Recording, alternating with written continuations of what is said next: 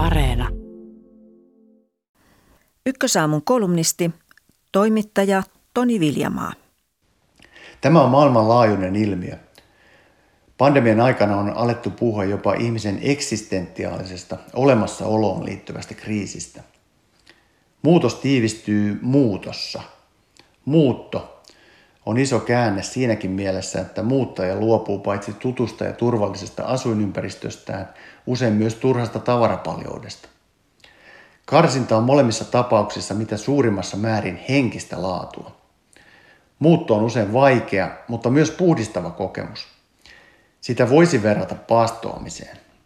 Ylensyönnistä ja turhasta tavarasta luopuminen tekee hyvää nykyihmiselle.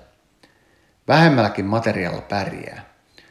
Suosittelen lämpimästi muuttoa kaikille elämänsä innokkaille inventoijille. Aika on tuntunut pandemiassa lisääntyneen. Päivissä riittää tunteja. Korona-aikana on muisteltu taajan elokuvaa Päiväni murmelina, jossa päähenkilö TV-kasvo Phil Connors herää joka aamu samaan päivään.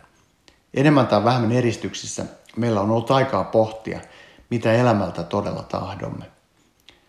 Tylsä arki voi innostaa toimintaan. Nyt toteutan sen, mistä olen lauantaisaunan lauteilla kymmenen vuotta puhunut. Eristyksen helpottaessa palamme arkeen uudistuneina ihmisinä. Myös ajatus ihmisen ohuesta elämänlangasta hiipii olohuoneisiimme joka päivä. Päivän koronakuolinluvut tulevat puoli yhdeksän uutisissa sopivasti vähän ennen säätä. Kuolemasta on tullut osa arkea.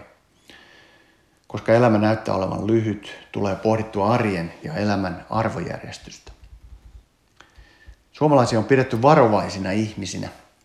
Pitäydyimme hyvin mielellämme samoissa ympyröissä, mihin olemme tottuneet. Meitä ei saa kovin herkästi muuttamaan, saati muuttumaan. Pysyvyydestä on tullut yksi hyvän elämän mitta.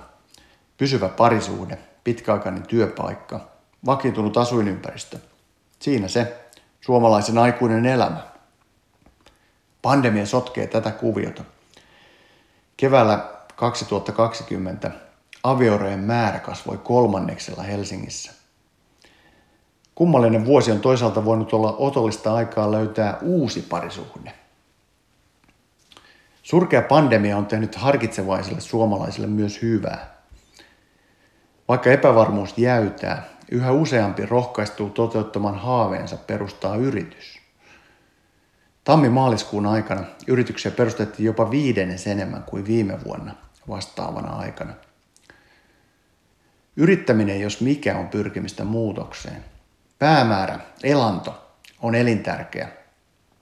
Mutta tärkeää on myös omien ajatusten, kykyjen ja tekojen punninta ja testaaminen.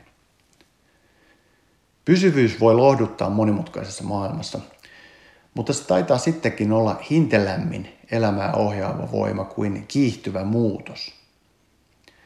Muutosta ei pidä kavahtaa, koska sillä on taipumus rymistellä sisään joka tapauksessa. A change is gonna come, lauloi Sam Cooke jo vuonna 1964. Siksi olisi paikallaan, että muutokseen totuttautuminen otettaisiin ohjelmaan jo kouluissa ja erityisesti jatko-opinnoissa. Koulun penkillä kouluttaudutaan herkästi pysyvyyteen. Näin maailma pyörii. Parasta on valmistautua ajatukseen siitä, että asiat väistämättä muuttuvat, ja hyvä niin. Herkästi puntaroimme vain muutoksen kielteisiä puolia. Jos muutosta vaalii, voi saada kaupan päällä sopivan annoksen sitkoisuutta elämän kummallisiin käänteisiin, myös niihin ikäviin. Muutoksessa joudumme nokikkain epämukavuuden kanssa, mutta samalla löydämme myös itsestämme uusia, vahvistavia puolia. Ehkä pysyvyys ei olekaan hyvän elämän mitta, vaan se, miten kohtaamme muutoksen.